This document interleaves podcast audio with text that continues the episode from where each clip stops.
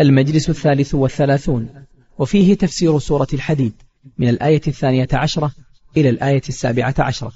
أعوذ بالله من الشيطان الرجيم. يوم ترى المؤمنين والمؤمنات يسعى نورهم بين أيديهم وبأيمانهم بشراكم اليوم. بشراكم اليوم جنات تجري من تحتها الأنهار خالدين فيها. ذلك هو الفوز العظيم. يوم يقول المنافقون والمنافقات للذين آمنوا انظرونا نقتبس من نوركم. قيل ارجعوا وراءكم فالتمسوا نورا فضرب بينهم بسور له باب باطنه فيه الرحمة وظاهره من قبله العذاب. ينادونهم ألم نكن معكم؟ قالوا بلى ولكنكم فتنتم أنفسكم وتربصتم وارتبتم وتربصتم وارتبتم وغرتكم الأماني حتى جاء أمر الله وغركم بالله الغرور فاليوم لا يؤخذ منكم فدية ولا من الذين كفروا. مأواكم النار هي مولاكم وبئس المصير. نعم. ألم يأن للذين آمنوا أن تخشع قلوبهم لذكر الله وما نزل من الحق؟ ولا يكونوا كالذين أوتوا الكتاب من قبل فطال عليهم الأمد فقست قلوبهم فقست قلوبهم وكثير منهم فاسقون اعلموا أن الله يحيي الأرض بعد موتها قد بينا لكم الآيات لعلكم تعقلون بسم الله الرحمن الرحيم. الحمد لله رب العالمين. صلى الله وسلم على نبينا محمد وعلى آله وأصحابه أجمعين. لما أمر الله سبحانه وتعالى المؤمنين بالإيمان والإنفاق في سبيله بين في هذه الآيات جزاءهم جزاءهم في الآخرة بعدما أجمله بقوله تعالى فالذين آمنوا منكم وأنفقوا لهم أجر كبير. من ذا الذي يقرض الله قرضا حسنا فيضاعفه له وله أجر كريم. أجمل سبحانه وتعالى هذا الأجر ثم فصله في هذه الآيات. يوم ترى المؤمنين والمؤمنات يوم في يوم القيامة ترى تبصر المؤمنين والمؤمنات. وهذا فيه أن النساء في الجزاء مثل الرجال في الجزاء على الأعمال مثل الرجال. وإن كانوا في الدنيا يتفاوتون في الأحكام كل صنف له أحكام تليق به لكن في الآخرة يتساوون في الجزاء الذكور والإناث المؤمنون والمؤمنات والمنافقون والمنافقات يتساوون في الجزاء فالمؤمنون والمؤمنات يجدون الأجر والثواب والجنة عند الله سبحانه والمنافقون والمنافقات يرون العذاب. فدل على أن النساء يكون منهن مؤمنات صادقات ويكون منهن منافقات كاذبات. هذا شيء مشاهد في الدنيا. فإن في النساء منافقات تدل على نفاقهن أقوالهن وأفعالهن. يوم يقول الم... يوم يقول يوم... يوم ترى المؤمنين والمؤمنات تبصرهم يسعى نورهم بين أيديهم وبأيمانهم يعطيهم الله نورا تاما يوم القيامة لأن الناس يكونون في ظلمة يوم القيامة يكونون في ظلمة حيث تنطفئ الأنوار. ليس هناك شمس ولا قمر تنطفئ الأنوار ويتميز المؤمنون لأن الله يعطيهم نورا يستضيئون به كما أنهم في الدنيا كانوا على الإيمان النور المعنوي لأن الإيمان نور. نور معنوي والقرآن نور. في يوم القيامة يظهر النور الحسي الذي يرى يراه الناس. فكما كانوا في الدنيا يسيرون على نور وهدى من الله فإنهم في الآخرة يظهر نورهم يوم تطفأ الأنوار ويكون الناس في ظلمة. يسعى نورهم بين أيديهم أي أمامهم يبصرون به طريقهم ويهتدون به في سيرهم. آمنين مطمئنين وبأيمانهم كتبهم يعطون كتبهم في أيمانهم إكراما لهم. كما قال تعالى فأما من أوتي كتابه بيمينه فيقول هاؤم اقرأوا كتابيه إني ظننت أني ملاق حسابي فهو في عيشة راضية فأما من أوتي كتابه بيمينه فسوف يحاسب حسابا يسيرا. فيعطون كتبهم بأيمانهم. وأما الكفار والمنافقون فيعطون كتبهم بشمالهم والعياذ بالله. أما من أوتي كتابه بشماله فيقول يا ليتني لم أوت كتابه ولم أدري ما حسابي. يا ليتها كانت القاضية. ف الآيات في هذا كثيرة؟ في إعطاء الصحائف يوم القيامة في اليمين أو في الشمال. يقولون ربنا أتمم لنا نورنا. لأن المنافقين يعطون نورا في الأول ثم ينطفي ويبقون في ظلمة. يعطون نورا في الأول خداعا لهم كما كانوا يخادعون في الدنيا. ثم ينطفئ نورهم ويبقون في ظلمة والعياذ بالله. ولهذا إذا رأى المؤمنون هذا المشهد المخيف يقولون ربنا أتمم لنا نورنا. واغفر لنا إنك على كل شيء قدير. يقولون ربنا أتمم لنا نورنا ولا تطفئه كما انطفأ نور المنافقين والعياذ بالله. ثم يزاد في يزاد في جزاء المؤمنين لأنهم يبشرون لأنهم يبشرون بالجنة. والبشارة هي الخبر السار الذي يظهر أثره على البشر. بشراكم اليوم جنات. بشراكم اليوم.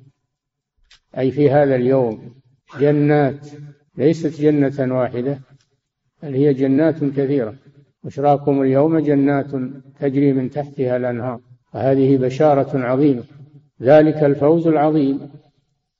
ذلك أي هذا الجزاء والظفر بالجنات وإتمام النور الفوز هو الفوز العظيم الذي فزتم به على سائر الأمم. وليس الفوز بطمع الدنيا أو بملذاتها ذاك فوز منقطع. إنما الفوز العظيم هو الفوز في الآخرة سمي فوزا لأنهم نجوا من النار نجوا من النار وحصلوا على الجنة خالدين فيها أي باقين فيها. هذه بشارة أن هذه الجنة أنها مستمرة لا يخرجون منها ولا يخشون فيها انقطاعا أو مكدرا أو عدوا أو مرضا أو هرما. لا يخشون فيها ولا يخافون من أي مكدر ولا يخشون من انقطاعها ولا من أن يخرجهم منها أحد. ذلك الفوز العظيم. ترغيب في هذا العمل. إخبار الله لنا في هذه الدنيا بهذا من أجل من أجل أن ننشط على العمل الصالح. ومتابعة الرسول صلى الله عليه وسلم والعمل بالقرآن حتى نحوز على هذا الثواب وهذا الفوز العظيم. فهذا ليس يدرك بالأماني وإنما يدرك بالعمل. ذلك الفوز العظيم. يوم يقول المنافقون والمنافقات في يوم القيامة إذا انقطع نور المنافقين وبقوا في ظلمة. يقول المنافقون والمنافقات للذين آمنوا انظرونا نقتبس من نوركم. انظرونا أي انتظرونا انتظرونا ولا تذهبوا عنا ولا تذهبوا عنا لأجل أن نقتبس من نوركم نسير معكم لأنهم هم لم يبق معهم نور. فيطلبون من المؤمنين أنهم لا يستعجلون في المسير وأن ينتظروا حتى يقتبس المنافقون من نورهم. قيل ارجعوا وراءكم. يقول المؤمنون للمنافقين ارجعوا وراءكم إلى المكان الذي الذي فقدتم به النور. ارجعوا إلى المكان الذي فقدتم به النور. التمسوا نورا. التمسوا النور الذي ضاع منكم من باب تبكيت لهم التمسوا نورا. فضرب بينهم في هذه الأثناء ضرب بين المؤمنين والمنافقين بسور سور جدار حجاب له باب كما قال تعالى وبينهما حجاب أي بين الجنة والنار بين المؤمنين والكافرين. وضرب بينهم بسور. له باب يدخل منه المؤمنون. فإذا دخلوا أغلق وضرب بينهم بسور له باب. باطنه فيه الرحمة داخله فيه الرحمة وهو وهي الجنة وهي الجنة داخل هذا السور. وظاهره من قبله العذاب. ظاهر السور وخلفه جهنم والعياذ بالله. وظاهره من قبله العذاب.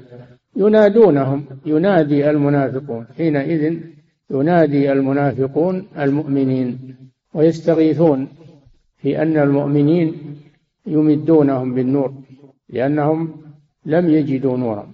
ينادونهم ألم نكن معكم؟ أي يقولون ألم نكن معكم في الدنيا؟ نصلي معكم ونصوم معكم ونقاتل معكم. وكانوا كذلك في الدنيا كانوا مع المؤمنين لكن ليس في قلوبهم إيمان. إنما يتظاهرون بالإسلام ويعملون الأعمال لا عن يقين وإيمان وإنما يعملونها من باب النفاق. والنفاق هو إظهار الكفر وهو إظهار الإيمان وإبطان الكفر. النفاق الأكبر النفاق الأكبر هو إظهار الإيمان وإبطان الكفر. وأما النفاق الأصغر فهو أن يكون الإنسان مؤمنا بالله ورسوله لكن يتصف ببعض صفات المنافقين هذا النفاق العملي. والأول نفاق اعتقادي. فالنفاق نفاقان نفاق اعتقادي وهذا لا يجتمع معه إيمان أبدا والثاني نفاق عملي هذا معه إيمان. فيكون الإنسان مؤمنا لكن عنده خصلة من خصال النفاق حتى يدعه. هذا النفاق الأصغر وهو النفاق العملي. ألم نكن معكم؟ يعني في الدنيا. قالوا بلى أي كنتم معنا في الدنيا. في الظاهر كنتم معنا في الظاهر لا في الظاهر والباطن. قالوا بلى ولكنكم فتنتم أنفسكم. فتنتم أنفسكم في الدنيا بالشهوات والملذات والعاجلة اشتغلتم بها عن الطاعات وهذا فتنة. الإنسان يعطي نفسه ما تشتهي في هذه الدنيا هذه فتنة. وقع فيها المنافقون. فتنتم أنفسكم وتربصتم. تربصتم تربص معناه الانتظار. تربصتم بالمؤمنين الدوائر. لأن المنافقين في الدنيا يتربصون بالمؤمنين الدوائر يتوقعون أن أن يحل بالمؤمنين نكبات أو يحل بالمؤمنين مكاره. فهم لا ينساقون مع المؤمنين ويصبرون بل إنهم إذا جاءت النكبات والمكاره اعتزلوا المؤمنين وصاروا مع الكفار. هذا التربص. فيكونون مع المؤمنين إذا حصل للمؤمنين خير وفتح ونصر. ويكونون مع الكفار إذا أصيب المؤمنون وامتحنوا صاروا مع الكفار. مذبذبين بين ذلك. لا إلى هؤلاء ولا إلى هؤلاء. الذين يتربصون بكم فإن كان لكم فتح من الله قالوا ولم نكن معكم؟ وإن كان للكافرين قالوا الذين يتربصون بكم فإن كان لكم فتح من الله قالوا ألم نكن معكم؟ وإن كان للكافرين نصيب قالوا ألم نستحوذ عليكم ونمنعكم من المؤمنين؟ هكذا شأن المنافقين وهذا ظاهر عليهم في كل زمان ومكان. وتربصتم وارتبتم حصل في قلوبكم الريب فلم تصدقوا بقلوبكم. ما تعمله ما تعملونه بجوارحكم ليس عندكم إيمان بل عندكم الريب والشك في هذا الدين وهذا الرسول وهذا الوعد. فالمنافق ليس عنده يقين وإنما يعمل الأعمال من باب المجاراه والمجاملة وإلا فإنه عنده ريب وشك في قلبه في قلوبهم مرض. فزادهم الله مرضا. وارتبتم. وغرتكم الأماني. غرتكم الأماني جمع امنيه لأنكم تقولون سيغفر لنا. تمنون أنفسكم بالمغفرة. وأنتم لم تفعلوا أسبابها. لم تفعلوا أسبابها. فكل ما عملتم من عمل سيء تقولون سيغفر لنا. هذه الأماني. غرتكم الأماني حتى جاء أمر الله. جاء أمر الله وهو البعث والنشور والجزاء وواجهتم ما قدمتم لآخرتكم فلم تجدوا شيئا ولم تجدوا شيئا. غرتكم الأماني حتى جاء أمر الله. نزل بكم الموت انتقلتم من الدنيا إلى الآخرة وأنتم على هذه الحال. الإنسان لا يسوف ويؤجل العمل الصالح ويأجل التوبة ويعد نفسه بالأماني عليه المبادرة قبل الفوات حتى جاء أمر الله. وغركم بالله الغرور وهو الشيطان. الغرور هو الشيطان. هو الذي غركم وهو الذي خدعكم وهو الذي يمنيكم ويزين لكم. فأطعتموه. غركم بالله الغرور. هذا مصير المنافقين والعياذ بالله. وما يلقونه من الندامة والتبكيت على نفاقهم. فاليوم لا يؤخذ منكم فدية. اليوم يوم القيامة لا يؤخذ منكم فدية. تفتدون بها من العذاب. ولا تشترون لا تشترون الجنة أو النجاة في هذا اليوم بثمن مهما بلغ. إن الذين كفروا لو أن لهم ما في الأرض لو أن لهم ما في الأرض ومثله معه يفتدوا به من عذاب يوم القيامة ما تقبل منهم. الذين كفروا وماتوا وهم كفار فلن يقبل من أحدهم ملء الأرض ذهبا ولو افتدى به. أولئك لهم عذاب أليم وما لهم من ناصرين. فلا منجا ولا نجاة لكم في هذا اليوم. لا يقبل منكم توبة وندم في هذا اليوم ولا يقبل منكم فدية. لا يقبل منكم فدية. فلا فلا مطمع لكم في النجاة. لا مطمع لكم في النجاة والعياذ بالله. لا يقبل من فاليوم لا يقبل منكم فدية ولا من الذين كفروا.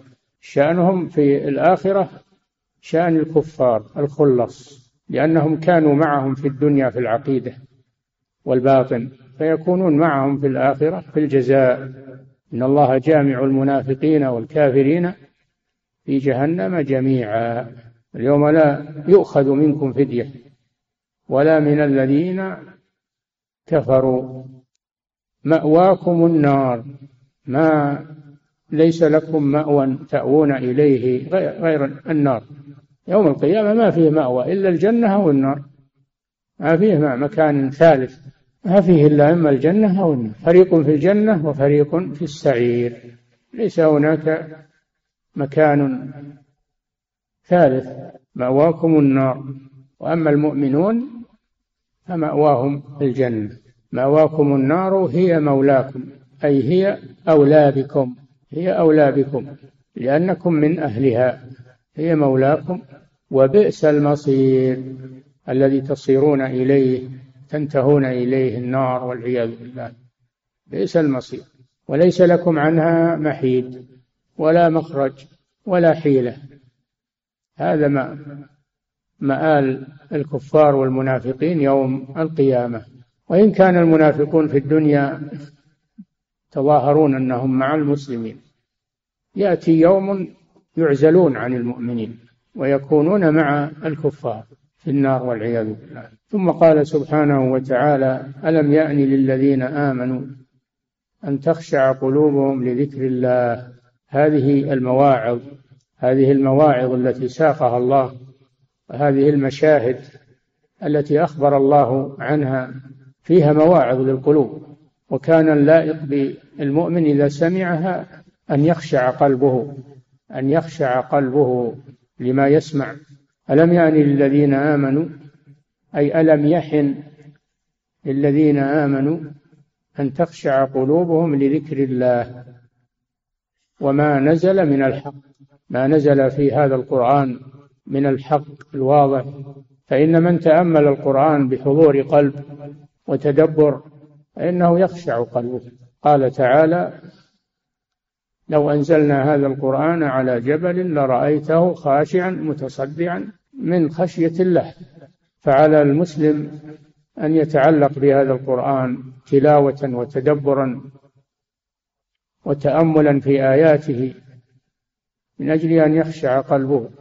وأما إذا أعرض عن القرآن وأبطأ عن القرآن أو تلاه بلسانه دون حضور قلب فإنه لا يخشع. ألم يعني للذين آمنوا أن تخشع قلوبهم من ذكر الله لذكر الله وما نزل من الحق؟ ثم حذرهم أن يسلكوا مسلك أهل الكتاب من اليهود والنصارى. ولا يكونوا كالذين أوتوا الكتاب من قبل وهم اليهود والنصارى. آتاهم الله الكتاب التوراة والإنجيل فلا ولكنهم لم يتدبروها. لم يتدبروهما ولم يمتثلوا ما فيهما من الأوامر والنواهي. فكانوا كما وصفهم الله مثل الذين حملوا التوراة ثم لم يحملوها كمثل الحمار يحمل أسفارا. بئس مثل القوم الذين كذبوا بآيات الله. والله لا يهدي القوم الظالمين. فليس المقصود أنك تحفظ القرآن عن ظهر قلب. وأنك تقرأه بتجويد ونغمة جيدة. ليس هذا هو المقصود. هذا وسيلة وسيلة إلى تدبر. والتدبر وسيلة إلى الخشوع والعمل. وأما مجرد أنك تحفظ القرآن أو أنك تتلوه وتجيد تلاوته فهذا ليس هو المقصود. هذا كان عند أهل الكتاب من قبل. فلا تسلك مسلكهم مع القرآن ولا يكونوا كالذين أوتوا الكتاب من قبل فطال عليهم الأمد. ابتعدوا عن كتاب الله ابتعدوا عن كتاب الله فقست قلوبهم. وكذلك القرآن من ابتعد عنه فإنه يقسو قلبه. فينبغي للمسلم أن يكون متصلا بالقرآن أن يكون له حزب من القرآن في كل يوم وليلة ولا ينقطع عن القرآن فإنه إن انقطع عن القرآن قسى قلبه.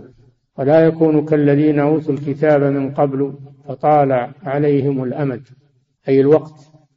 فدل هذا على أن دل هذا على أن البعد عن القرآن والتقليل من تلاوة القرآن أن ذلك يقسي القلب وأن الارتباط بالقرآن تلاوة وتدبرا وعملا أن ذلك يلين القلب. الله نزل أحسن الحديث كتابا متشابها مثاني تقشعر منه جلود الذين يخشون ربهم ثم تلين جلودهم وقلوبهم إلى ذكر الله.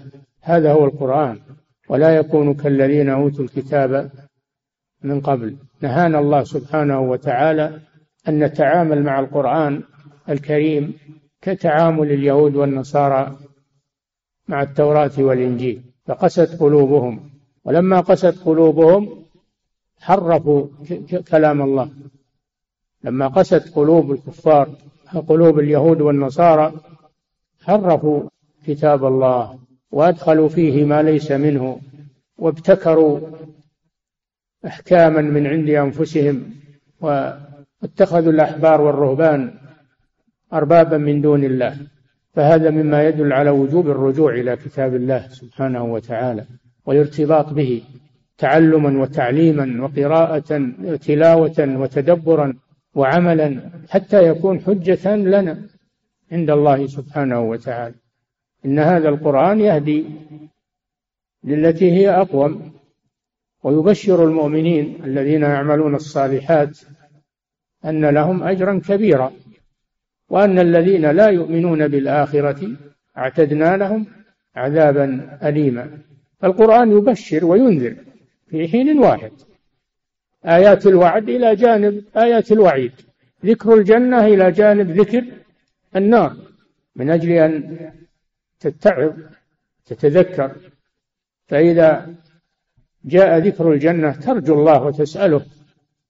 وإذا جاء ذكر النار تخاف تستعيذ بالله منها وتتجنب الأعمال الموصلة لها يهدي للتي هي أقوم ويبشر المؤمنين الذين يعملون الصالحات أن لهم أجرا كبيرا.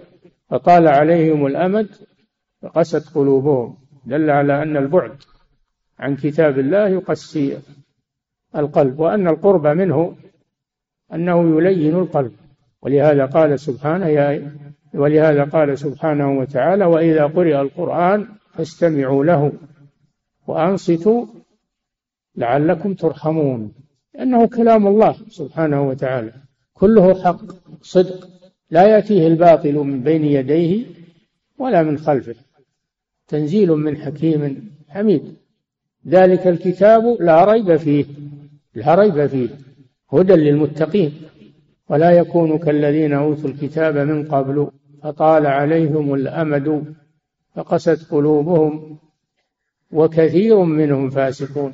كثير من أهل الكتاب فاسقون خارجون عن طاعة الله مع أنهم أهل كتاب لكنهم لم ينتفعوا بكتابهم فخرجوا عن طاعة الله سبحانه وتعالى.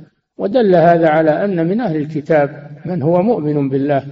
صادق الإيمان لأن الله قال وكثير منهم فاسقون فدل على أن منهم مؤمنون صادقون. كما قال تعالى ليسوا سواء من أهل الكتاب أمة قائمة يتلون آيات الله آناء الليل وهم يسجدون يؤمنون بالله واليوم الآخر ويأمرون بالمعروف وينهون عن المنكر وأولئك من الصالحين قال تعالى وإن, وإن من أهل الكتاب لمن يؤمن بالله ما أنزل إليكم وما أنزل إليهم خاشعين لله لا يشترون بآيات الله ثمنا قليلا.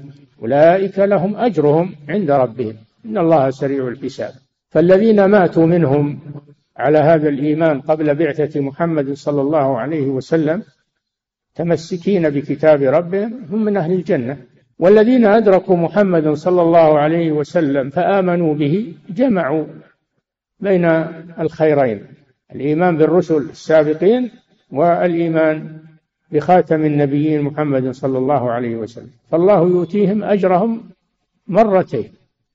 أولئك يؤتون أجرهم مرتين بما صبروا.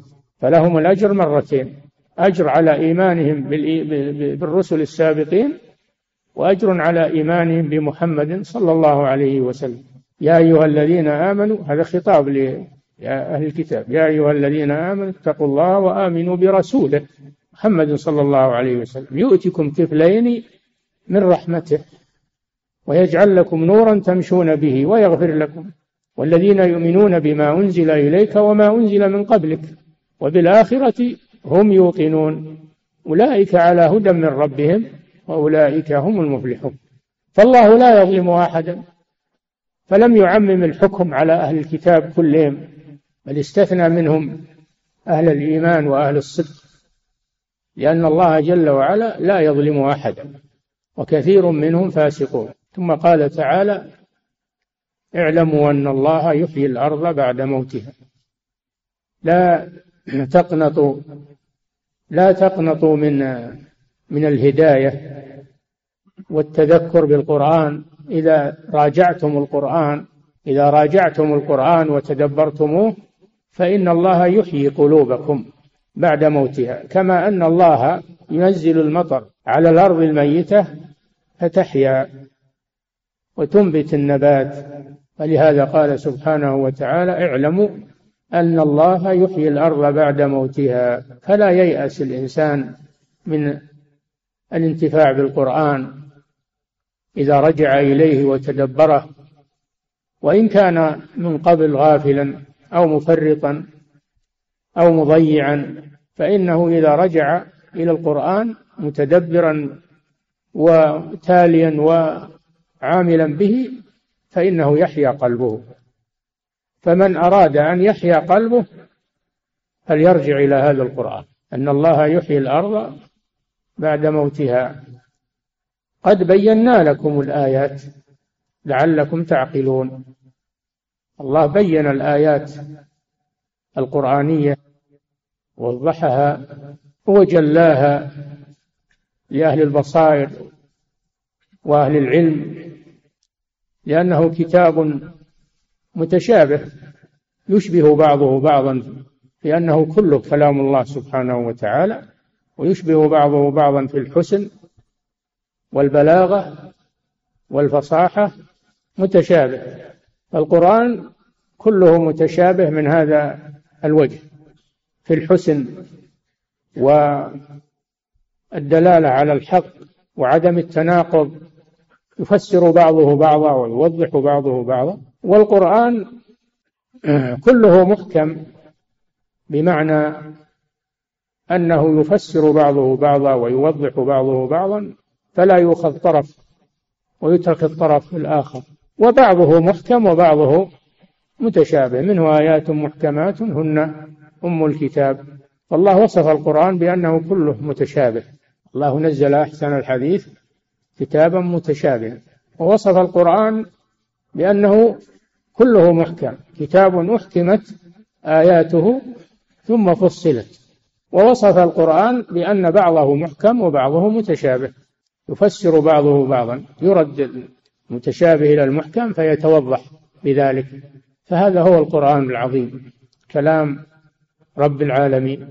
فإذا رجع إليه إذا رجع إليه المؤمن برغبة وإقبال فتح الله على قلبه بالإيمان والنور والهداية لأنه حبل الله المتين الصراط المستقيم والذكر الحكيم.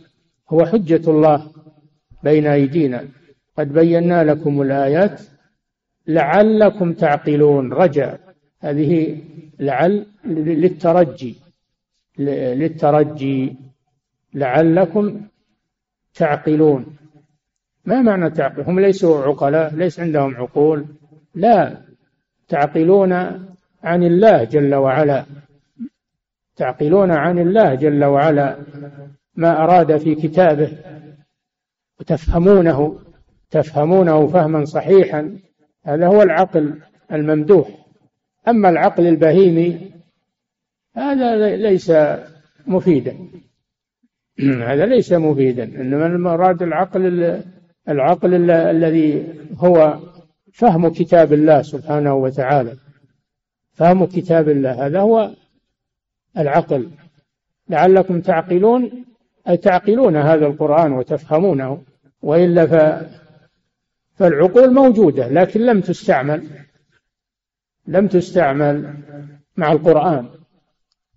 لم تستعمل مع القرآن فتفهم القرآن وتتدبر القرآن. هذا هو المطلوب. أسأل الله سبحانه وتعالى أن يهدي قلوبنا وقلوبكم وقلوب المسلمين للعمل بهذا القرآن وأن ينفعنا به وأن يجعله حجة لنا. لا حجة علينا وأن يرزقنا وإياكم تدبره وفهمه والعمل به والارتباط به دائما وأبدا. صلى الله وسلم على نبينا محمد وعلى آله وأصحابه أجمعين. صلى الله اليكم سماحة الوالد يقول السائل قد سمعنا هذه الآيات وما ورد فيها من وعيد النفاق فكيف نتنج فكيف نتجنب النفاق العملي؟ ونحن نتكلم في الكذب أحيانا وفي الغيبة والنميمة أحيانا أخرى. تجنبها بالتوبة. تجنبها بالتوبة إلى الله عز وجل والابتعاد عنها وتركها ترك أهلها ومجالسة أهلها. نعم. صلى الله إليكم. سماحة الوالد يقول السائل الذين يستهزئون بدين الله وعباد الله الصالحين عن طريق المسلسلات وغيرها هل هم منافقون خلص أم أنهم ينصحون؟ هؤلاء ليسوا منافقون خلص. هؤلاء مرتدون الذين يستهزئون بالقرآن أو بسنة الرسول صلى الله عليه وسلم. لا يقال منافقون قال مرتدون وهم أسوأ من المنافقين. قال تعالى ولئن سألتهم ليقولن إنما كنا نخوض ونلعب. قل أب الله وآياته ورسوله كنتم تستهزئون. لا تعتذروا. قد كفرتم بعد إيمانكم. هذه ردة والعياذ بالله. كفرتم بعد إيمانكم. كانوا مؤمنين في الأول. فلما وقعوا في ذلك ارتدوا والعياذ بالله. نعم. صلى الله عليكم سماحة الوالد. يقول السائل هل هناك أسباب لخشوع القلب والبكاء عند سماع القرآن؟ هناك أسباب كثيرة للاستفادة من تلاوة القرآن. أولا أن تستعيذ بالله. في بداية القراءة من الشيطان الرجيم. قال تعالى فإذا قرأت القرآن فاستعذ بالله من الشيطان الرجيم. إنه ليس له سلطان على الذين آمنوا وعلى ربهم يتوكلون. إنما سلطانه على الذين يتولونه الذين هم به مشركون. وليس المراد بالاستعاذة الكلام باللسان. تستعيذ بالله مستحضرا مستحضرا معنى الاستعاذة. وإلا الاستعاذة باللسان بدون فهم لمعناها ما, ما يستفيد هذا ما يفيد. ثانيا أن تقرأ القرآن في حالة مناسبة في حالة مناسبة. لا تقرأ القرآن وأنت مشوش الفكر أو مشغول البال فإن ذلك مما يشغلك عن عن القرآن. كذلك تتحين الأوقات الصافية تلاوة القرآن وأحسن شيء في الليل في تهجد في في الليل. إن ناشئة الليل هي أشد وطئا وأقوم قيلا وهي القيام بعد النوم. قيام بعد النوم هذه الناشئة. قيام للصلاة والتهجد بعد النوم. هذا من ما يسبب الاهتداء بالقرآن والانتفاع به لأن الشواغل منقطعة. والناس نائمون. فيكون هذا أحضر للذهن وأصفى للفكر والتدبر كلام الله سبحانه وتعالى. نعم. أحسن الله إليكم سماحة الوالد. أحسن الله إليكم سماحة الوالد. يقول السائل ما قولكم في تفسير قوله تعالى فطال عليهم الأمد حيث ذكر بعضهم أن المقصود بذلك بعد زمن الالتزام بالشريعة فلما نعم. رأوا أن الوقت طويل تركوا التمسك بها فهل هو صحيح؟ نعم. هذا من من معنى الآية؟ أنهم لم يصبروا لم يصبروا على التمسك بالكتاب. طال عليهم الأمد وملوا فتركوا العمل بالكتاب. هذا نعم من معنى الآية. نعم. صلى الله عليكم سماحة الوالد. يقول السائل ذكر ابن القيم رحمه الله أن شيخ الإسلام ابن تيمية رحمه الله لما سجن في القلعة قرأ قوله تعالى فضرب بينهم بسور له باب باطنه فيه الرحمة وظاهره من قبله العذاب. فهل هذا من التفاؤل؟ استشهاد هذا استشهاد أنه أنه في في سجنه خلا بربه سبحانه وتعالى وانقطع عنه الأعداء الذين كانوا يلاحقونه ويضايقونه فحصلت له الخلوة بربه. ولهذا يقول ما يفعل بي أعدائي. سجنهم خلوة بربي وطردهم لي سياحة. نعم. صلى الله عليكم. سماحة الوالد يقول السائل ما المراد بقول النبي صلى الله عليه وسلم في الحديث الذي رواه عنه ابن مسعود رضي الله عنه؟ الجنة أقرب إلى أحدكم من شراك نعله والنار مثل ذلك. واضح أن أن الموت لا يدري الإنسان في أي لحظة ينزل به. وإذا مات صار إما إلى الجنة وإما وإما إلى النار. إذا مات الإنسان فإن كان مؤمنا صار إلى الجنة وإن صار كافرا أو منافقا صار إلى النار. وهو لا يدري في أي لحظة ينزل به الموت. نعم. فهذا هذا حث على المبادرة التوبة والعمل الصالح وأن لا يؤجل الإنسان التوبة والعمل الصالح إلى وقت آخر. لعله لا يدركه. نعم. صلى الله عليكم سماحة الوالد. يقول السائل مر معنا أن الناس في يوم القيامة فريقان فأهل الأعراف ما شأنهم؟ هل هم قسم ثالث؟ أهل الأعراف اختلف فيهم وعلى الأعراف رجال يعرفون كلا بسيماهم هم على على جبل بين الجنة والنار فهم لا فهم لم يدخلوها يدخلوا الجنة وهم يطمعون في دخولها لم يدخلوها وهم يطمعون في دخولها. وإذا صرفت أبصارهم تلقاء أصحاب النار قالوا ربنا لا تجعلنا مع القوم الظالمين. اختلف فيهم فقيل إنهم أهل الفترة. قيل إنهم وقيل إنهم أولاد المشركين الصغار الذين لم يبلغوا الحلم. نعم. أحسن الله إليكم. سماحة الوالد يقول السائل ما هو توجيه فضيلتكم باختيار ابن جرير رحمه الله؟ يقول أحسن الله إليكم. ما هو توجيه فضيلتكم باختيار ابن جرير رحمه الله بأن النور الذي يسعى بين أيدي المؤمنين وبأيمانهم ليس معنيا به الضياء وفسر النور بأنه إيمانهم وثواب أعمالهم الصالحة وهداهم. هذا بعض معنى الآية هذا بعض معنى الآية والمفسر قد يفسر الآية ببعض معانيها. الآية تحتمل تحتمل هذا وهذا. فابن جرير رحمه الله أخذ بمعنى من معانيها وهذا من اختلاف التنوع. نعم. أحسن الله إليكم سماحة الوالد. يقول السائل هل المنافقون يعملون بنفاقهم أم أنهم يعملون مثل ما يفعل المؤمنون؟ يعملون بنفاقهم في الباطن ويعملون ما يفعل المؤمنون في الظاهر. نعم. أحسن الله إليكم سماحة الوالد. يقول السائل هل البشارة خاصة بالخير فقط أم أن البشارة تكون للخير والشر؟ الأصل أنها في الخير لكن قد يبشر بالشر من باب التهكم بأهل الشر وأنهم هذه بشارتهم والعياذ بالله وبئست البشارة. وإذا فسرت البشارة بأنه ما يظهر على البشرة من التأثر فهذا واضح أن أهل الشر يظهر يظهر على بشرتهم التأثر بالخبر السيء الذي يخبرون به من الندامة والكراهية وغير ذلك. والمؤمن إذا بشر ظهر على بشرته الخير والاستبشار والنور. نعم. صلى الله عليكم سماحة الوالد. يقول السائل في قوله تعالى بشراكم اليوم جنات هل في جمع كلمة جنات فائدة أن الجنات ليست واحدة؟ ما في شك. نعم. الجنات كثيرة. وأعلاها الفردوس. فإنه وسط الجنة وأعلى الجنة وسقفه عرش الرحمن. الفردوس. وهي جنات كثيرة.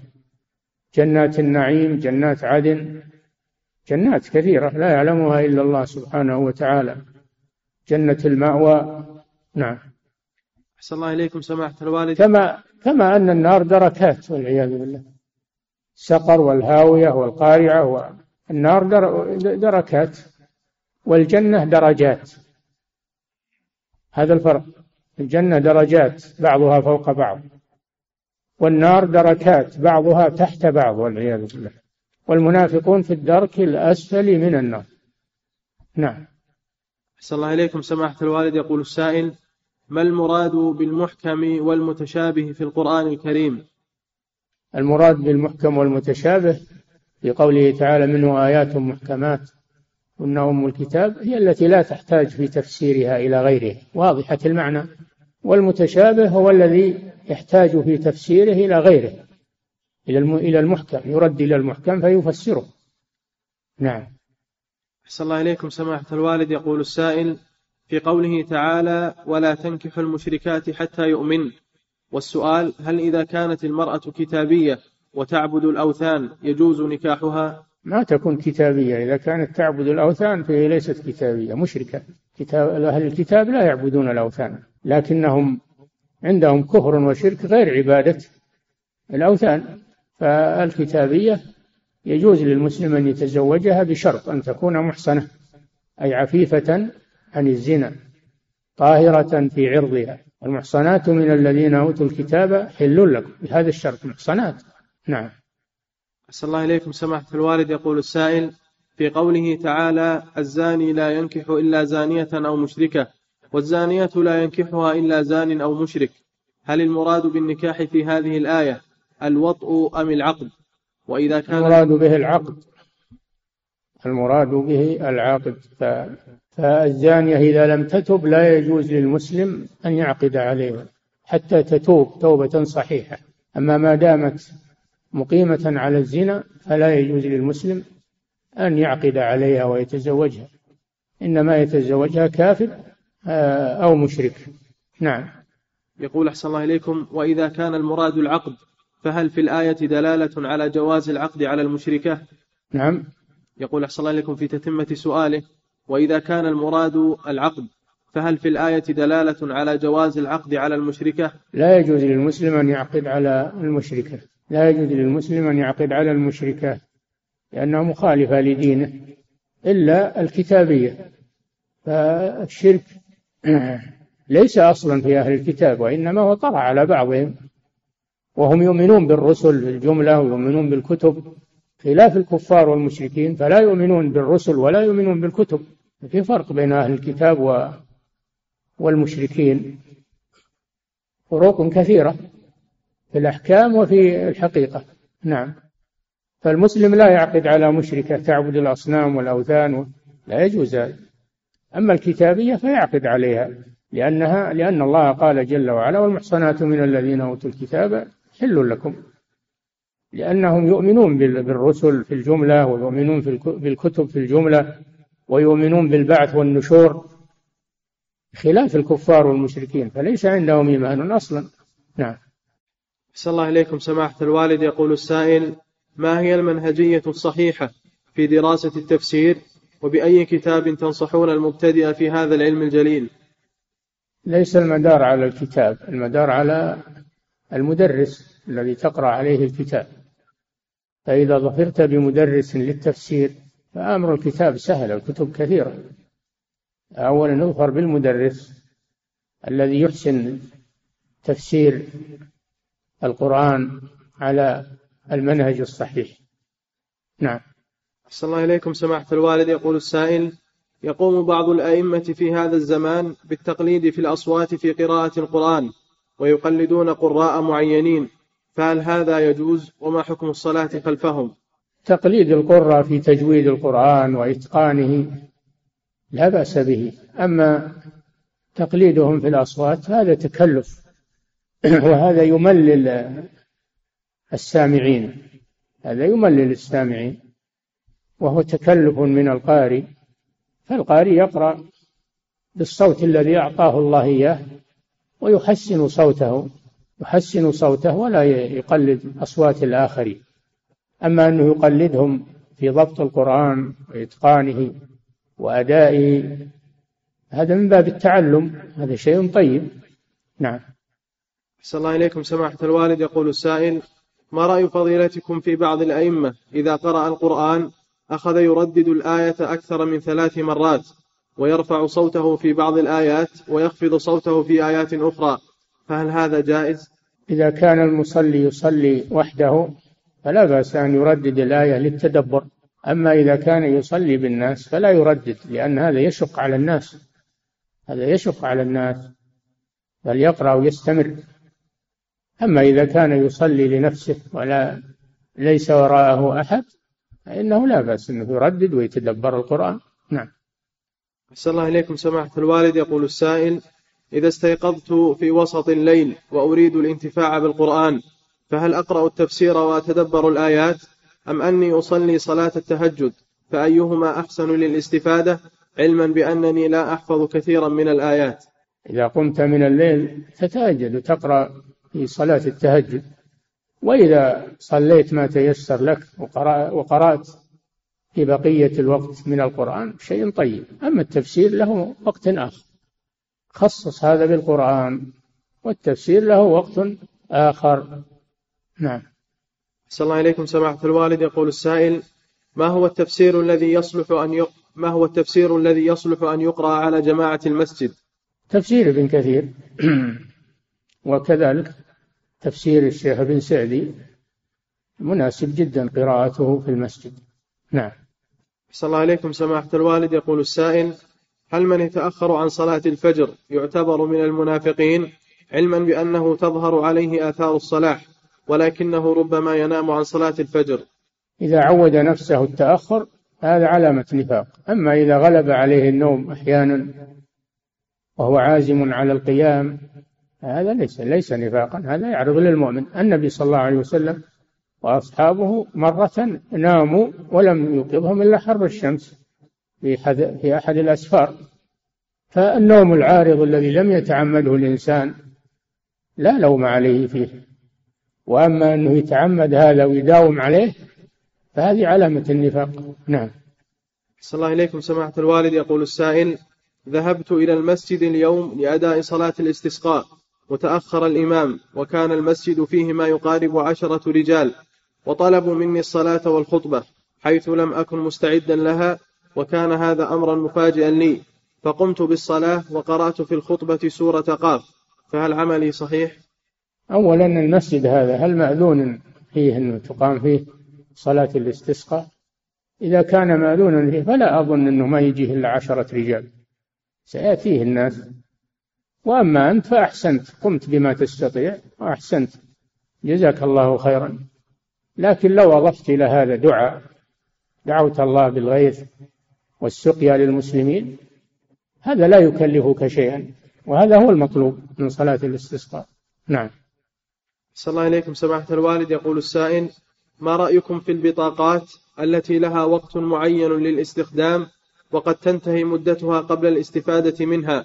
مثل بعض بطاقات الاتصال والانترنت وهل تدخل هذه البطاقات في مسألة الغرر؟ وش السؤال؟ يقول أحسن الله إليكم ما رأيكم في البطاقات التي لها وقت معين للاستخدام وقد تنتهي مدتها قبل الاستفادة منها مثل بعض بطاقات الاتصال والانترنت وهل تدخل هذه البطاقات في مسألة الغرر؟ والله حدثت معاملات حدثت معاملات وحيل وأشياء تغرير بالناس وأكل لأموال الناس. منها هذا العمل. المفروض أن الإنسان إذا اشترى البطاقة يستعملها حتى تنفد ولا يحدد لها وقت. لا يحدد لها وقت. ما دامت صالحة للاستعمال تستعمل لأنه دفع ثمنها. فيستعملها إلى أن تنتهي بدون تحديد وقت. نعم. أحسن الله إليكم. سماحة الوالد يقول السائل وجدت على رجلي قطعة صغيرة جدا تمنع وصول الماء إلى الجلد ولا أدري متى علقت في الرجل فماذا يجب علي؟ هل أعيد الصلاة؟ وكم صلاة أعيد؟ إذا كان وجودك لهذه الرقعة على رجلك بعد صلاة سابقة والوقت طويل فلا تعيد الصلاة لأنه يظهر أنها لصقت رجلك بعد الصلاة لطول الوقت. أما إذا كان الوقت قريب ولا يمكن أنها لصقت برجلك. يعني خارج الصلاة فأنت تعيد الصلاة. تعيد الصلاة لأن الظاهر أنها قديمة في رجلك قبل الصلاة ما دام الوقت قريبا. نعم. صلى الله إليكم سماحة الوالد يقول السائل بعض الأئمة يقرأ القرآن برواية تخالف الرواية السائدة في البلاد فهل يجوز ذلك؟ هذا ممنوع. هذا ممنوع صادر فيه فتوى من اللجنة الدائمة. بأن الإمام يقرأ بالقراءة المستعملة في البلد ولا يقرأ بقراءة أخرى لأنه يشوش على الناس. هذا إذا كان إماما. أما إذا كان يصلي وحده فلا بأس يقرأ بأي قراءة يريد. إذا كان يصلي وحده يقرأ بأي قراءة يريد. أما إذا كان يصلي بالناس إمام مسجد أو أنه خلفه الإمام يصلي بالمسجد فلا يقرأ. أو أنه ما حضر الإمام وتقدم يصلي بالناس يصلي بقراءة البلد وإلا لا يصلي. خلي واحد غيره يصلي. نعم. أحسن الله إليكم سماحة إذا كان هو ما يحسن القراءة التي عليها البلد لا يتقدم بالناس. شوش عليهم. نعم. أحسن الله إليكم سماحة الوالد. يقول السائل في الذكر الذي يقال بعد صلاتي الفجر والمغرب وهو قول لا إله إلا الله وحده لا شريك له له الملك وله الحمد يحيي ويميت وهو على كل شيء قدير. عشر مرات. والسؤال هل كلمة يحيي ويميت زيادة ثابتة في الذكر؟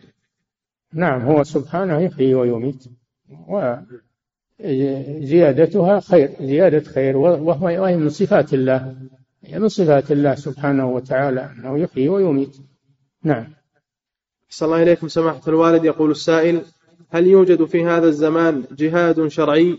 وفي أي مكان يوجد. الجهاد كما عرفتم وسمعتم أنه لا يكون إلا بتنفيذ الإمام إمام المسلمين. إذا جند الجنود للجهاد في سبيل الله فهذا هو الجهاد. أما الفوضى وكل يحمل السلاح ويكون الناس فرق فهذا يحدث شرا وقد جرب ولم ينتج شيئا. إلا التناحر والقتال وفي النهاية تكون النتيجة صفر. لأن كل طائفة تريد أن تأخذ الحكم هي تتغلب على الأخرى. فيحصل القتال بينهم. يتركون قتال العدو ويتقاتلون بينهم. وهذا شيء حصل وأنتم تعلمونه. لا بد أن الجهاد يكون بتنظيم من ولي أمر المسلمين. ويتولاه وينظمه إذا لم يكن كذلك فليس جهادا وإنما هو فتنة. نعم. صلى الله إليكم سماحة الوالد. يقول السائل هل يشترط لغسل الجنابة أن يتمضمض ويستنشق ويغسل أذنيه ويخلل لحيته بالماء؟ لا بد من تعميم الماء على جميع جسمه بما في ذلك المضمضة و... والاستنشاق. لا بد من المضمضة والاستنشاق في الطهارتين الوضوء وفي الاغتسال لأنهما من الوجه. واللحية أيضا إذا كانت خفيفة فلا بد من تبليغها بالماء ظاهرا وباطنا. وإذا كانت كثيفة ساترة للجلد فيكفي غسل ظاهرها ويخلل باطنها يستحب أن يخلل باطنها. نعم. صلى الله عليكم. سماحة الوالد يقول السائل الدعاء الذي يقال بعد الأذان هل يقال بعد الإقامة؟ لا بعد الإقامة لم يثبت لم يثبت أنه يقال بعد الإقامة دعاء إنما هذا بين الأذان والإقامة. نعم. صلى الله عليكم سماحة الوالد. يقول السائل ما حكم وضع الأذان أو الدعاء في نغمة الجوال بدلا من نغمة الجرس؟ لا يجوز هذا لأن هذا من استخدام القرآن في غير ما أنزل له.